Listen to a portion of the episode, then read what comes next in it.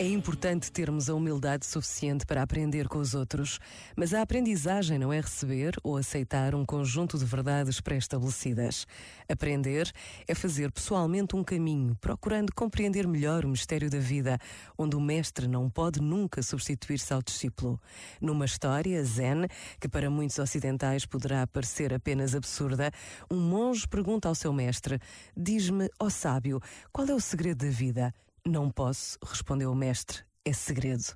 A história não nos conta, mas o monge deve ter percebido, então, que a vida só revela o segredo pessoalmente a quem o procura. Este momento está disponível em podcast no site e na app.